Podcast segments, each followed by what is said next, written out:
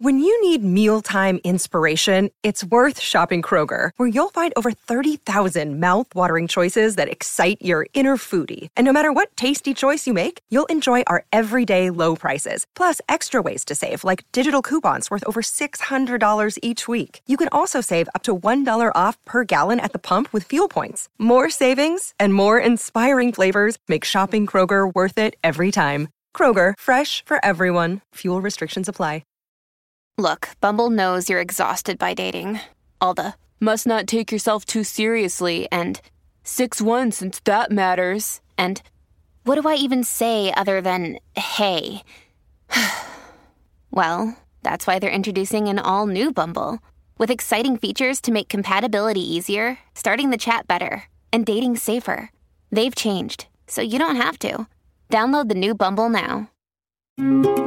Hello, and welcome to the BBC Gardener's World magazine podcast, brought to you by the team here at the magazine. Join us as we chat all things gardening with the nation's favourite experts.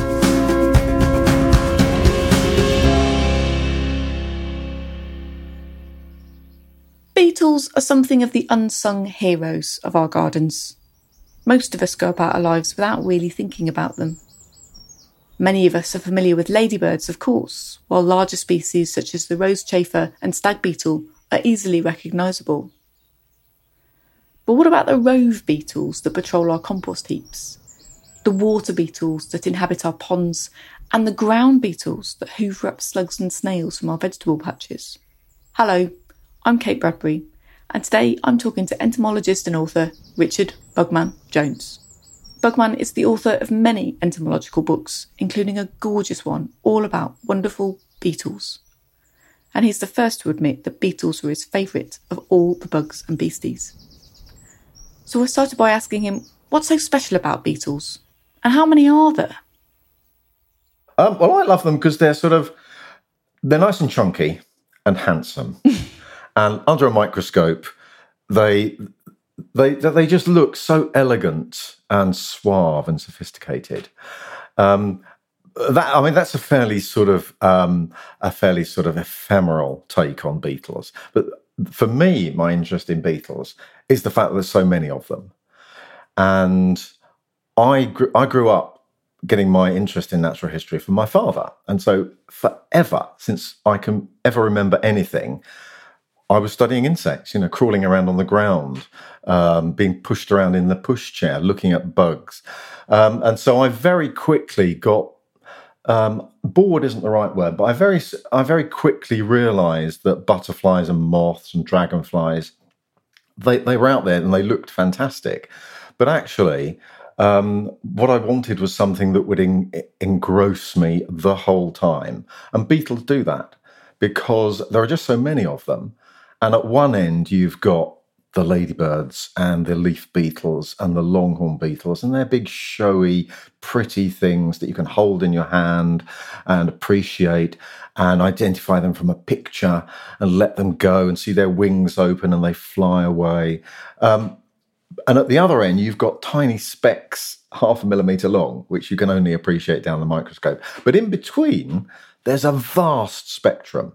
And my interest is always somewhere on that spectrum. It's impossible to be exhausted with with that sort of diversity and fascination. There's so much you know, but every day I go out, I find something I've never seen before. It might not be a beetle. I see something I've never seen before. I see a behavior. I I find a new species. Uh, I see a different color variant and that's that's the thing about insects is that even though they're quite small, the, the moment you start looking at them closely, there there's an infinite world there to just take you off on wondrous adventures every single day. And I never tire of them. And beetles, I think, although I, I I like beetles, um, but I, I claim to study all insects. Um, but beetles are very good because they've got that tremendous diversity from massive to minuscule, from well known to practically extinct, um, to easy to identify, to not a hope in hell over 100 years will I ever identify that genus. maybe maybe somebody will in the future, but not me today. And so so I, I never run out of enthusiasm for them. Oh, that's amazing. And how many species are there exactly? And how many can come into our gardens? Ah, well, first of all, in Britain, we have a very well known fauna of virtually everything. Uh, there's just over 4,100 species of beetle. But out in the world, nobody knows. Nobody knows. Estimates vary. So there are something between 400 and 500,000 species known from descriptions published in books and journals and with specimens in museum collections around the world. But we've only really seriously been studying beetles for 300 years. And, and so when, when people started really looking at the rainforests, and they were discovering new species every day and working out ways of trying to estimate how many different species there were, it suddenly became clear that nobody got a clue. And when when people started, they started doing fogging experiments. So they'd haul up um, an insecticide spraying fogger high up into the canopy and spread out sheets and buckets or whatever, huge a, a number of collecting containers on the, the floor of the forest. And they collected all the things that fell down. And they were discovering endless new species. And by extrapolating how many new species there were, um, and how many different tree species there were in the world, and doing some fairly complex mathematics, they suddenly came up with 12 million possible species out there. Um, uh, and uh, but those numbers are still being reassessed the whole time, and it may be ten times that number. It may be half, a quarter of that. So even the experts can't agree, even to within an order of magnitude, how many species there might possibly be out there.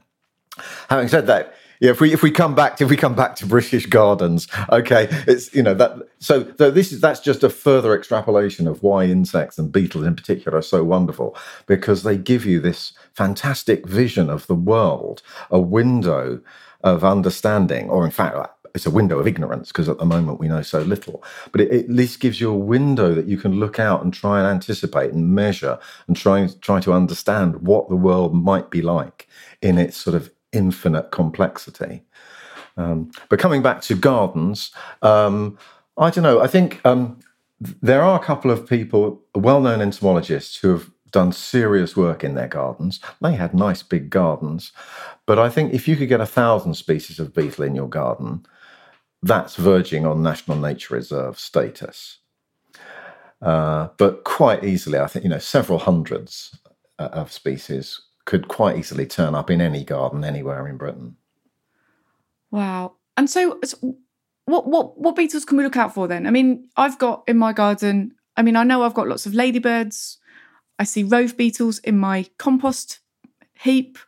Um, occasionally, I see ground beetles. Um, I found a longhorn beetle on the allotment the other day lovely, shiny, thick legged flower beetles, which are absolutely gorgeous. They like pollinating my strawberry plants. I mean, you know, there's rose chafers, there's there's cockchafers, there's little beetly things that sort of swim around our ponds. What beetles should we be looking out for and where should we be looking out for them? Well, they can be anyway. Oh, ground beetles are a great one because uh, obviously they live on the ground simple from the name. Um, and you can quite often find them running around. They do like running around on bare ground at the edges of ponds, particularly. Lots of species run around. Or if you're rolling over logs and stones in the garden, they're under there, they hide in there. They have special back legs which allow them to what's called wedge push. So they push as far as they can. They're quite sort of streamlined in their shape and smooth and shiny. They push into the root thatch and then they sort of shimmy up and down using these special um, muscles on their back legs. And that then allows them to push further. So they can get under, under logs and stones really deeply. And when, when you see them running around, quite a lot of them are metallic and quite a lot of them are relatively big. I mean, by big, I mean seven or eight millimeters or over. But you, you can see them crawling around quite quite happily. Um, my particular favourites are ones that gardeners might not be so keen on, and they're the ones that, of course, feed on leaves of plants. So weevils and leaf beetles, in particular, are incredibly diverse, and almost every species of plant, certainly every species of wild plant in this country, has possibly several different species feeding on it, you know, on the leaves, the roots, and the stems. Um, so, and they're incredibly beautiful as well. A lot of the leaf beetles, again, are very shiny and smooth. Uh, there's a lovely uh, beetle called Chrysolina banksi, which feeds on black horehound, which is a very common wild plant. And it, you find it on allotments. You might not find it in many people's gardens, but it looks like a beaten metal Christmas bauble. It's quite astonishing. Um, and uh, uh, the other thing, you've got the, the weevils, which um, uh, feed on lots of different plants.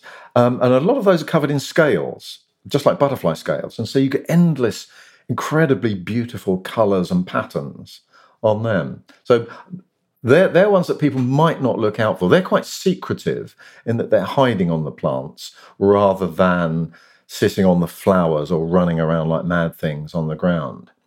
But they're, they're ones that people do find regularly in their gardens. Mm, I really love the um, the little nettle weevils that I often find, and I love, I love their little snouts. Is it the nettle weevils that've got the snouts? That uh, Phyllobius, yes. Uh, that's the thing. Weevils have got snouts, and they vary from very short to very long. And the lovely thing about weevils is that snout at the very end of the snout. That's where the jaws are.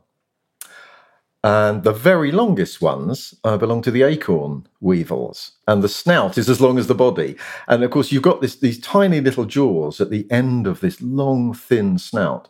And what that enables the, the female weevil to do is to drill a chew hole down into the plant material, in this case, an acorn, right into the middle of the developing acorn bud.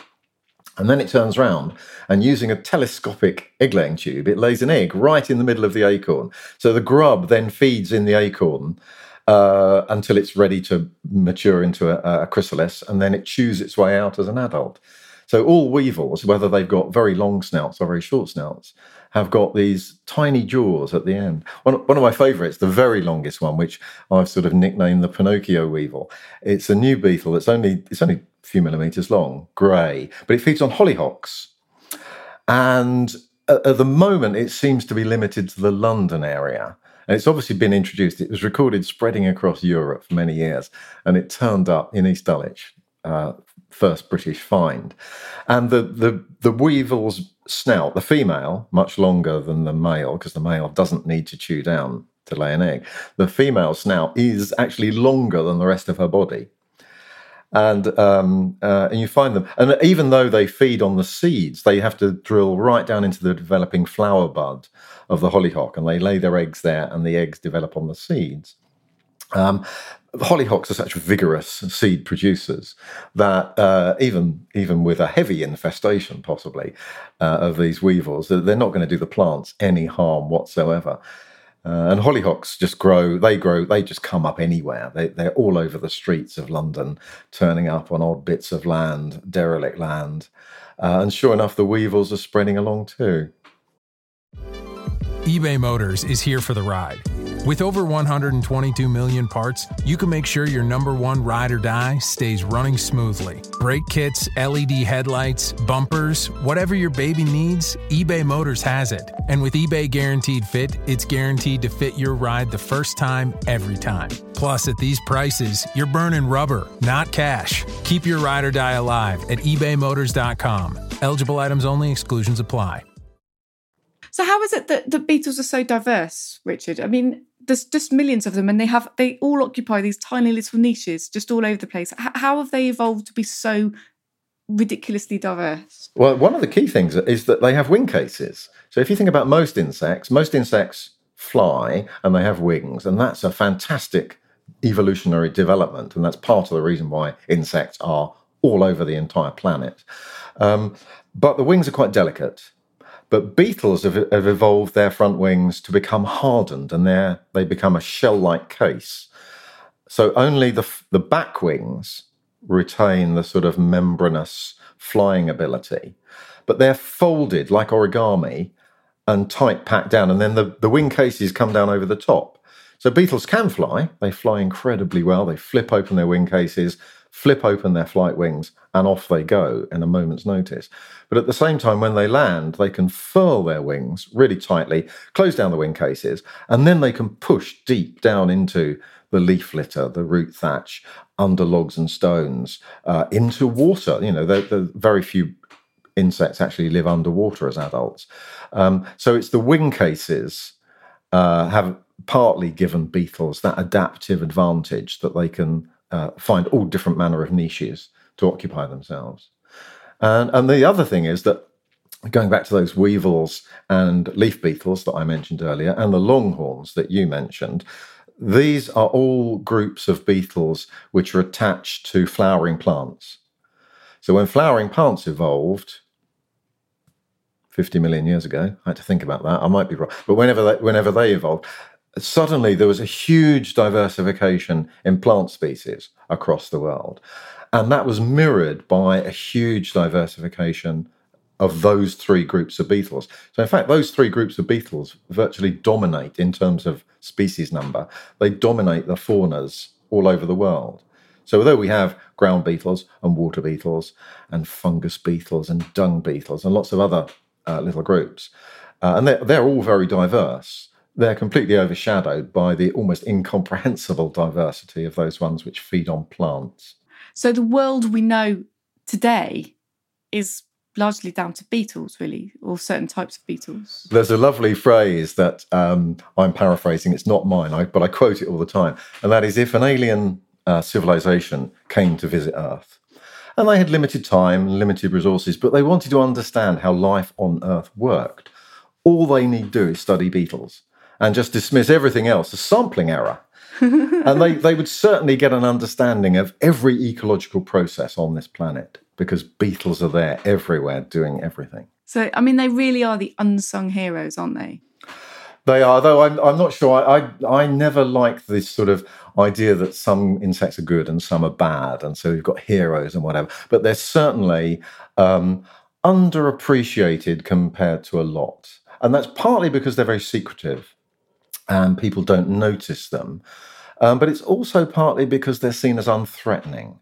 So people don't like flies because we now have this very strong association with flies spreading diseases if they bite you or they it's painful if they bite you or they come onto your food and they spread diseases um, so people don't like flies they don't, don't like cockroaches uh, grasshoppers are too like locusts with which sort of ravage huge areas so, and, and moths even though there's only i don't know four species of moths that attack your uh, your clothes, people have this association of certain groups of insects and they imbue them with a certain characteristic that they either like or don't like. People love butterflies, even, even though perhaps some of the butterflies eat the plants or the crops that they, they grow. But we like butterflies and we like ladybirds because we see them and they're pretty. Um, so the, certainly uh, beetles are not seen as threatening in that way, even though there are quite a few which people regard as agricultural or horticultural or forestry pests. Um, on the whole, they beetles go about their life, and, and if they come into contact with humans, people look at them and go, "Oh, that's a beetle, that's cute," or whatever, and they see it waddle off. And um, uh, and so we, we're very, very, very tolerant of beetles, the ones we see, but at the same time, many of them are just so secretive that we don't see many of them. It's interesting, isn't it? Because a lot of beetles are regarded as pests, and I, I often get into um, not arguments as such, but discussions with people about about the rosemary beetle, which if I had the rosemary beetle in my garden, I would be so happy. Um, but lots of people are, are, very, you know, they see insects, they see beetles or often caterpillars or sawfly larvae or whatever using their plants, and they immediately panic and immediately go to remove that insect from their plant rather than just sit and see, sit it out and see what happens. There's, there's a sort of disconnect there, I think, between understanding what insects are doing on our plants and um, letting them get on with it. I think. Yeah, I mean, my my favourite is is the one that quite a lot of garden. One of my favourites is is one of the ones that gardeners love to hate, and that's the lily beetle. Because of course, if you grow lilies, uh, they ravage the thing to shreds. But from a biological point of view, they're fascinating, and I, I, I love the the slug-like larvae, which are sort of slimy and glistening because they cover themselves in their own semi-liquid excrement. And I, you know, I think that's a brilliant evolutionary uh, tactic. And when the beetle come out, this bright, it's so red, it's almost painful on the eye, um, and it's a beautiful creature. Well, that's that's one I think that polarizes opinion, as as quite a lot of people are polarized. If if they if they see something on one of their prized flowers and they get worried about it, they're not quite sure what to do. Yeah, very often the first uh, the first instinct is to get rid of it, which mm. is a hmm. shame. I think it is a shame, and I think uh, I think from experience, I mean, you know, as a sort of die-hard wildlife gardener, even I sometimes panic a little bit when I see things eating my plants. It's usually aphids.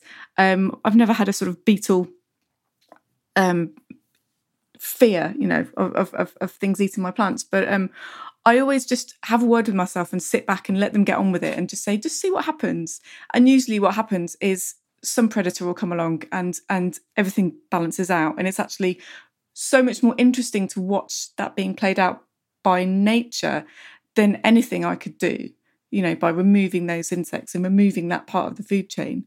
Um, it would be so nice if more people just took a step back and just watched watched the things pan out really that's right i think the, the first thing is to identify what it is but the second thing is yes sit back because one of one of the mantras that i recite the whole time is it's only a pest if it reaches pest proportions now for a lot of people one specimen on their where it might be something eating eating there or coming into their house uh, one mosquito in their house or or, or one um, lily beetle on their lilies that's pest proportions. But actually, yeah, if you sit back, very rarely do things get wholly out of control because wherever you get a creature eating a plant, you then get the creature eating the creature eating the plant, and then you get the parasitoid, and then you get the other parasitoid, and then you get the bird that comes down to it. So they're all part of this huge ecosystem, and everything interacts with everything else. Uh, we get um, the black cherry aphid on our cherry tree. And it's really unsightly in that you get hundreds of them on a leaf and they're sucking out so much sap that the whole leaf shrivels. But we get a hoverfly larva that specializes in going in and eating the, um, the aphids in on that particular leaf. And because it, it's, it, there are lots and lots of different hoverflies. But if you go and peel back one of the leaf curls on our cherry tree, quite often you'll find there's a hoverfly larva in there eating its own sort of captive audience. Um, and I'm I'm very tolerant of, of the tree. It you know we have a few leaf curls and it looks a bit shriveled sometimes, but um, I I take um, I take delight in the biodiversity that goes along with it and, and just ignore the fact that it's a bit tatty around the edges. Exactly, exactly. I've got um I've got an aphid wasp using one of my bee hotels, which is amazing.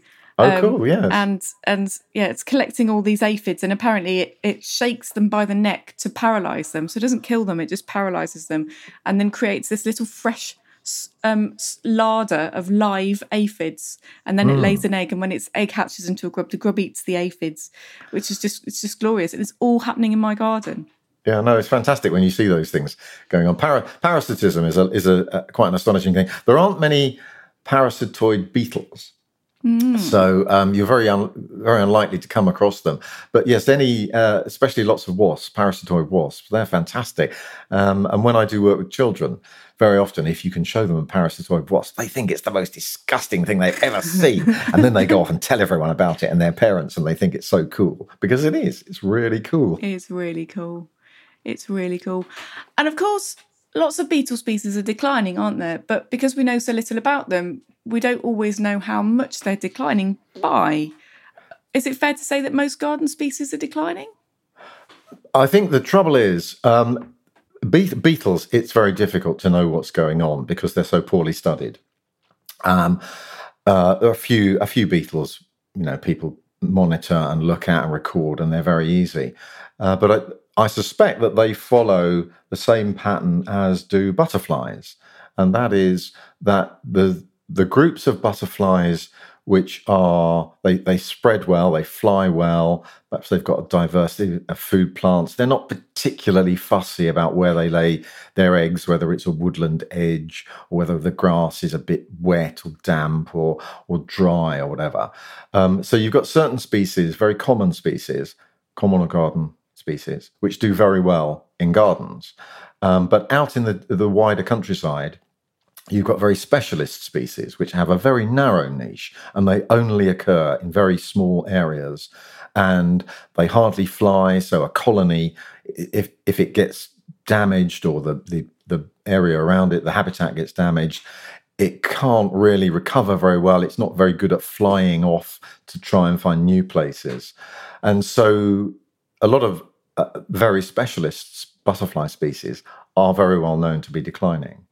And although it's it's difficult to monitor this same thing in beetles because there are so few people recording uh, lots of different beetle species, but I suspect the same thing is happening. But beetles that we find in our gardens very often are ones which are quite widespread, quite common, and they they do very well, and they'll do very well in almost any habitat within reason.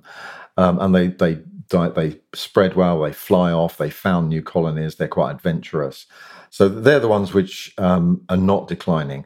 Whereas the ones that say only occur in ancient woodland because they lay their eggs in a particular type of wood that has to be at particular fungoid stage of decay you know uh, and woodland gets cut down or tidied up or it's not managed in the same way that it has been managed for hundreds of years those are the species which are going to be declining I mean, I'm I'm so lucky in South London that we get stag beetles in our garden. The big stag beetle, Lucanus cervus, and it's a wonderful creature.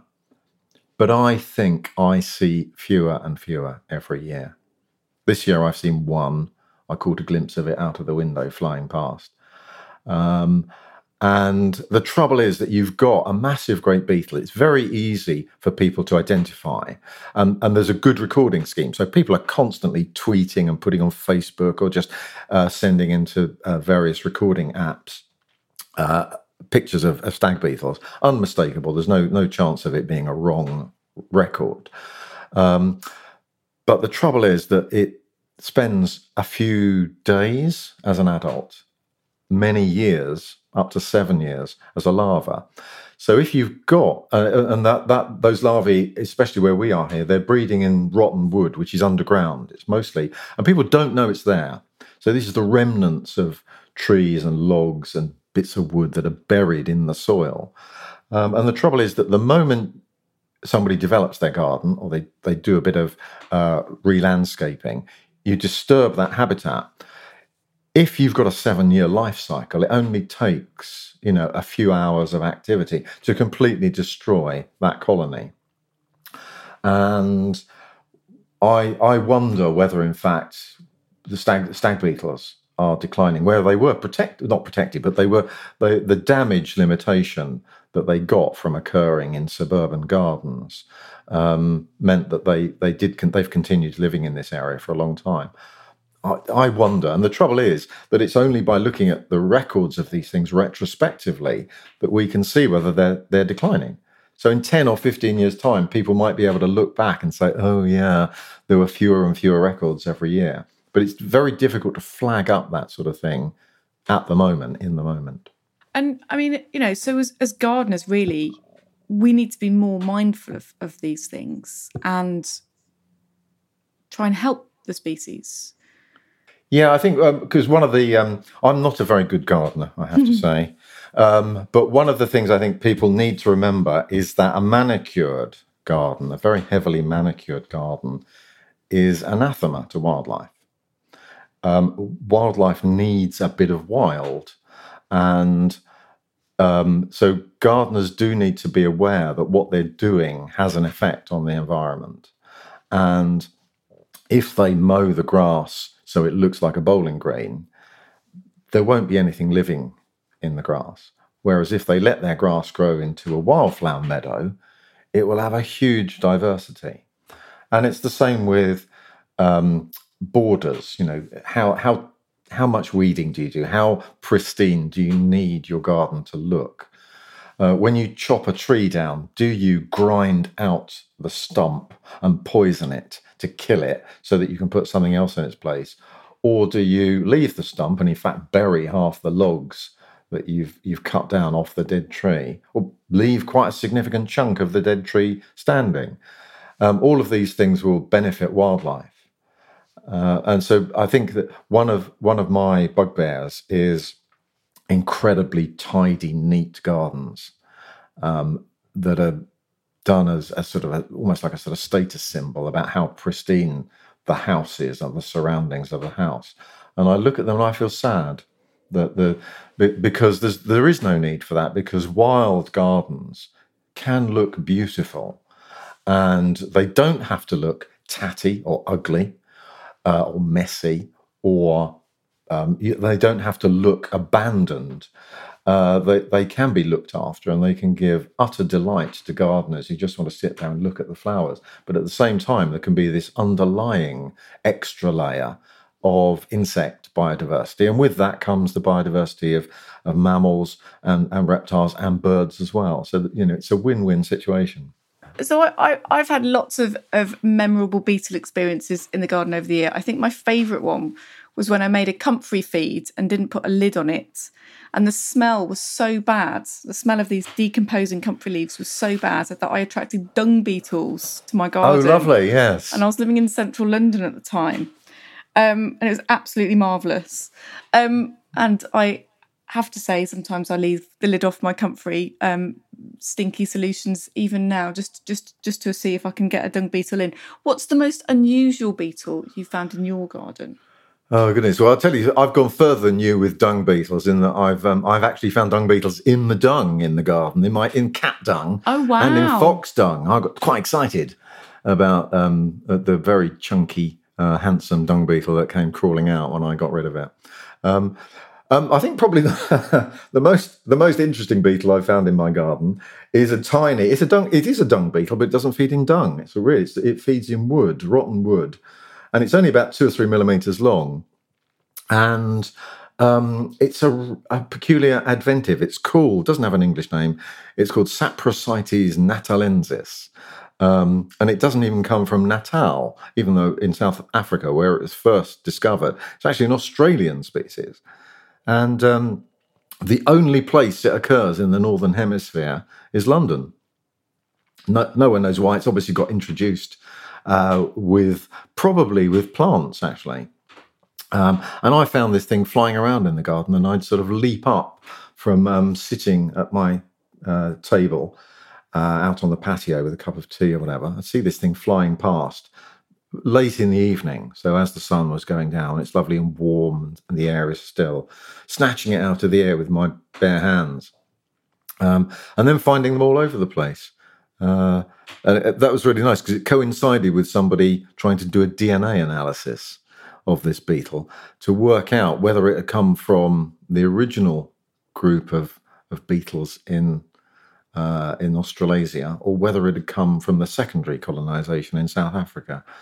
Uh, so I was able to send off live specimens to uh, to the researcher on that one. So the, the DNA analysis did show that uh, it had come from the original populations in Australasia um, rather than sort of recolonize on from uh, its bridgehead, as it were, in, in South Africa. And what does it look like?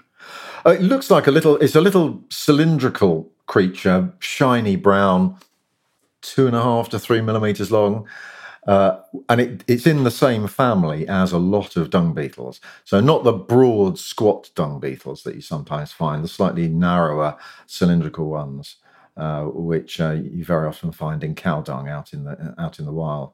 Uh, it's in that particular family, but it's um, it's evolved on its way, you know, in the southern hemisphere. So it no longer feeds in dung; it feeds in decaying wood. Similar sort of nutrient content as a lot of animal dung. And is that decaying wood buried in the ground like stag beetles or it, it probably piles? is it probably is um, i found it by rolling over big logs which are sort of half embedded in the ground in places like um, battersea park so it's, it's very well established but only in central london it seems um, and it chews chews away at the um, at the wood which is quite moist where it's sort of in the mud so it's got a particular niche. What it's doing in my garden, I've never discovered. I've never, I've only ever found it flying around. So I've no idea where it's breeding.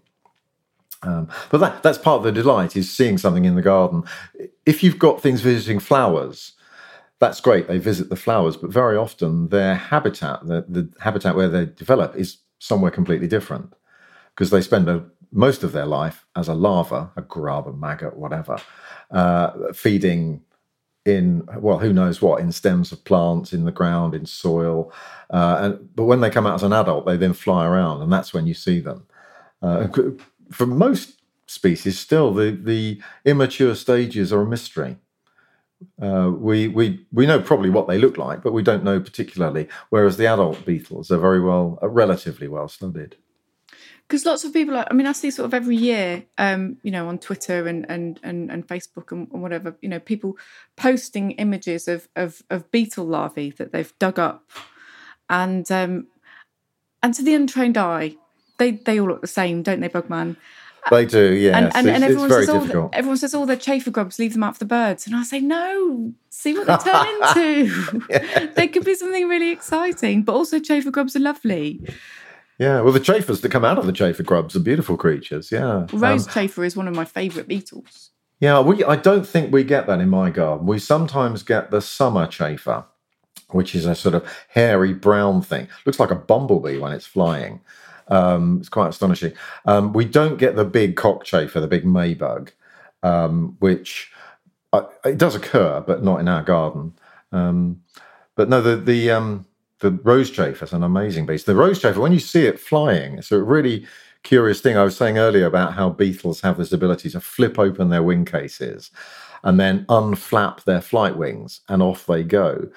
Um, mostly they fly with their wing cases flapped open, but rose chafers have got this peculiar mechanism where they flip open their wing cases, they open their flight wings, and then they can close their wing cases over the top and the wing wing case has got a specially curved notch in the side to accommodate the, the wings as they flap and fly. So when you see it flying, it really does look like an airborne emerald.